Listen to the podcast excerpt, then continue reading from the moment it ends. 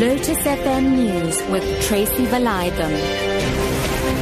Seven o'clock. Good evening. The summit comes as alliance partners face an internal split. This after COSATU expelled its largest affiliate NUMSA and the Labour Federation's General Secretary Zwelinzima Vavi, ANC Secretary General Gwede Mantashe.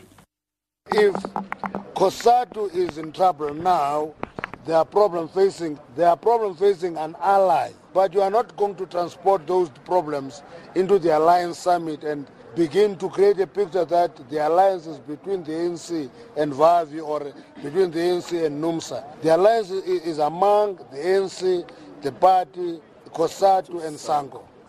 If those issues come out of the discussion, we'll not run away from them, We'll deal with them as part of the problem facing an ally.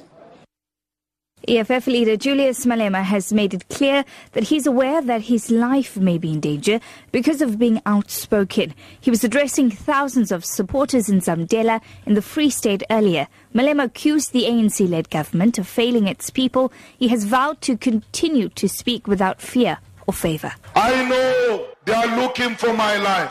I know they want to kill me. For because the only crime I committed was to tell the truth.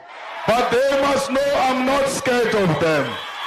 They can kill me anytime they want. But they will never kill the truth because the truth will remain. We must continue to tell the truth unashamedly. The National Union of Mine Workers in Rustenburg has attributed its dwindling support in the Platinum Belt to a lack of communication between its leadership and members. It says it's working around the clock to get back members in the Platinum Belt. The NUM lost its majority union status to its rival AMCU in 2012 at the height of the violence in the Platinum Belt. NUM Regional Secretary Desmond Mfoloane has told the SABC on the sidelines of COSATU's Northwest Elective Congress that they have to go back to basics. We have lost touch with our members. We have we're too far ahead and as a result there was a vacuum that got created in between ourselves as leadership and the members. Now we recommitted ourselves to the funding principles of NUM to say that everything and anything that we are going to do will be in, in direct contact with our members. Reactions are continuing following the release of the Marikana report. Lawyers representing the wounded and arrested mine workers and their families will meet with their clients tomorrow.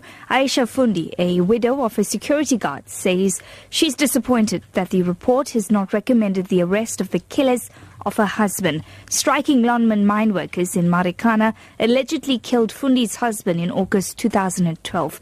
She says the report has merely opened up painful wounds. That the strikers took responsibility in killing my husband. Let them stop pleading innocence. Let them tell me why did they kill my husband and what did they kill him for? He's a black man. He doesn't own any company. He needed money as much as they needed it. So that is actually where I wanted it, it most. And I wish that in refer, in, in President referring to the, to the uh, uh, prosecuting authority, I wish they can take upon the strikers and get to the bottom of, of, of, the, of that killing on the 12th of August. The Kenyan President Uhuru Kenyatta has condemned militant extremism in East Africa. He was addressing a regional security conference in the capital, Nairobi. The address comes after Al Shabaab raided an African Union base in central Somalia yesterday. At least 50 Burundian peacekeepers are thought to have been killed. Kenyatta says that the Somali jihadist group has reached a point of desperation. The terrorists are desperate to cling on. Their attacks destructive as they are, now seem aimed more at survival than at victory. Ladies and gentlemen, let me assure you that my government will work with civil society, the private sector, neighboring states and the international community to counter violent extremism and terrorism. Your top story this hour the summit comes as alliance partners face an internal split. For Lotus FM News, I'm Tracy Valaydham. I'll be back with your next news update at 8.